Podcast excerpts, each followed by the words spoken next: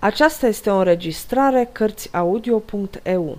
Pentru mai multe informații sau dacă dorești să te oferi voluntar, vizitează www.cărțiaudio.eu. Toate înregistrările Cărțiaudio.eu sunt din domeniul public. Mark Twain Prinț și cercetor Încheiere, dreptate și răsplată când toate tainele fură limpezite, ieși la lumină, după măr- mărturisirea lui Hugh Hendon, că soția sa renegase pe Miles Hendon în ziua aceea, la Hendon Hall, din porunca lui. O poruncă sprijinită și întărită de făgăduială, foarte vrednică de crezare, că dacă nu-i va tăgădui identitatea și va lua partea cu hotărâre, își va pierde viața.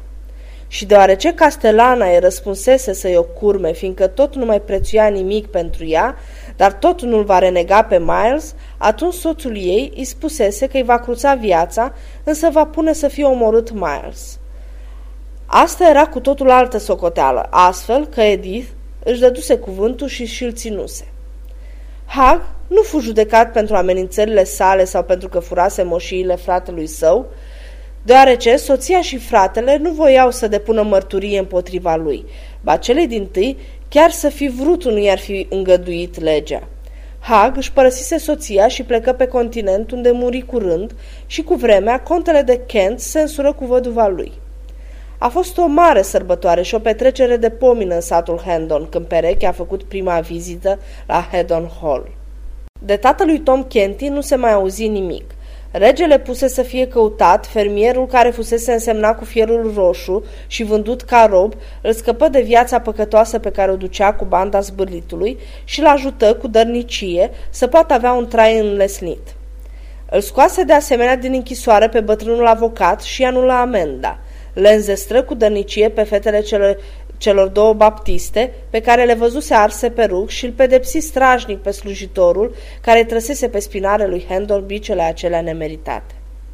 Îl scăpă de spânzurătoare pe băiatul care prinsese șoimul rătăcit și pe femeia care furase un petic de pânză de la țesător, însă ajunse prea târziu ca să-l mai poată salva pe omul condamnat pentru uciderea unui cerb pe domeniul coroanei. Îi arătă bunăvoință judecătorului care se milostivise de el când fusese învinuit de furtul unui purcel și a avut mulțumirea de a-l vedea câștigând tot mai mult prețuirea obștească și devenind un om de seamă și onorat.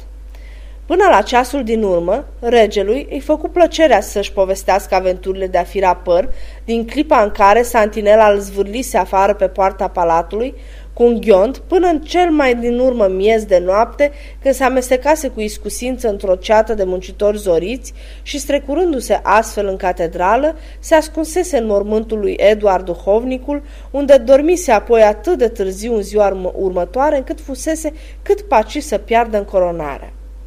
Spunea că, repetând adesea lecția aceea prețioasă, se întărea în hotărârea sa de a face ca învățăturile ei să aducă foloase poporului și astfel, cât mai avea viață, avea să spună într-una povestea, păstrându-și proaspete în amintiri dureroasele priveliști și izvoarele îndurării care se revărsau în inima lui.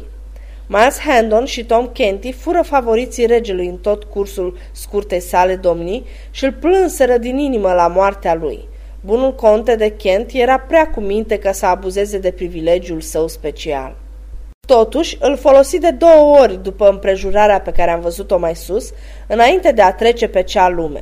Odată la urcarea pe tron a reginei Mary și odată la urcarea pe tron a reginei Elisabeth. Un urmaș al său folosi privilegiul la urcarea pe tron a lui Iacob I. Mai înainte, ca unicul său fiu să se hotărască a folosi și el acest drept, se scurse aproape un sfert de veac și privilegiul conților de Kent se ștersese din mai toate amintirile. Astfel, când contele de Kent din vremea aceea se înfățișă înaintea lui Carol I și a curții sale și stătu jos de față cu suveranul ca să afirme și să perpetueze dreptul clasei sale, se iscă un tărăboi grozav. Dar chestiunea fu explicată pe dată și dreptul căpătă întărire regală. Ultimul conte din spița aceasta căzu în războaiele civile, luptând pentru rege și ciudatul privilegiu se stinse odată cu el. Tom Kenty trăi până la adânci bătrâneți, ajungând un moșneag alb ca neaua și chipeș cu înfățișarea gravă și binevoitoare.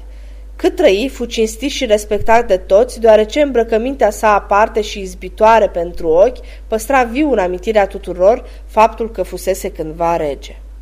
Astfel, că oriunde se ivea, mulțimea se dădea în lături ca să-i facă loc să treacă și oamenii șopteau, jos pălăria, e finul regelui, și îl salutau astfel, fiind răsplătiți cu zâmbetul lui bun, pe care îl și prețuiau, căci povestea lui era vrednică de cinstire.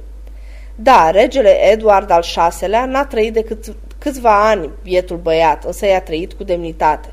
De multe ori, când vreun mare demnitar, vreun vasal al coroanei încărcat de averi, cârtea împotriva îngăduinței sale și susținea că o lege pe care monarhul era pornit să o îndrepte era de ajuns de blândă pentru menirea ei și nu cășuna vreo suferință sau pilare de care să se sinchisească prea mult, cineva, tânărul rege, își ațintea asupra lui ochii mari compătimitori de o tristețe grăitoare și răspundea.